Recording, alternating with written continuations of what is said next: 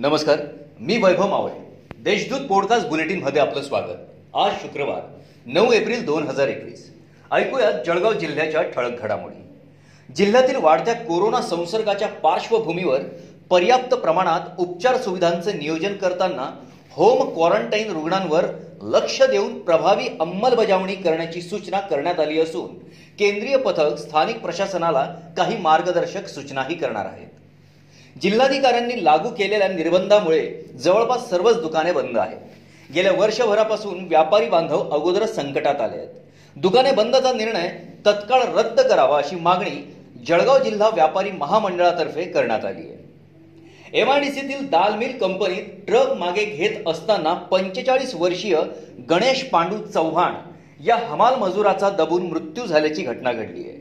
या प्रकरणी एमआयडीसी पोलिसात ट्रक चालकाविरुद्ध गुन्हा दाखल करण्यात आला आहे जिल्ह्यात एक हजार तीनशे पाच कोरोना चाचणी अहवाल प्रलंबित आहेत.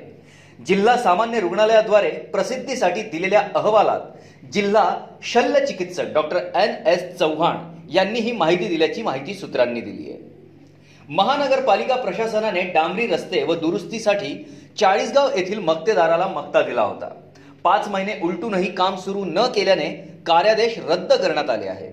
तसेच पाच वर्षांकरता मक्तेदाराला काळ्या यादीत टाकण्याचे आदेश महानगरपालिकेचे शहर अभियंता अरविंद भोसले यांनी सांगितलंय. Subhash Chowk urban co op credit society Jalgaon. या संस्थेत बेनामी ठेवी व त्याचे वेगवेगळ्या नावाने रूपांतर केले असून तेवीस कोटी रुपयांचा अपहार झालाय. या प्रकरणी चौकशी व्हावी अशी मागणी अजय ललवाणी यांनी केली आहे कोरोना बाधित असल्याने उपचारासाठी रुग्णालयात दाखल असलेल्या महिलेचे घर चोरट्यांनी फोडीत. एक लाख ब्याण्णव हजारांचा मुद्देमाल लंपास केल्याची घटना तीन एप्रिल रोजी अंमळनेर शहरात घडली होती.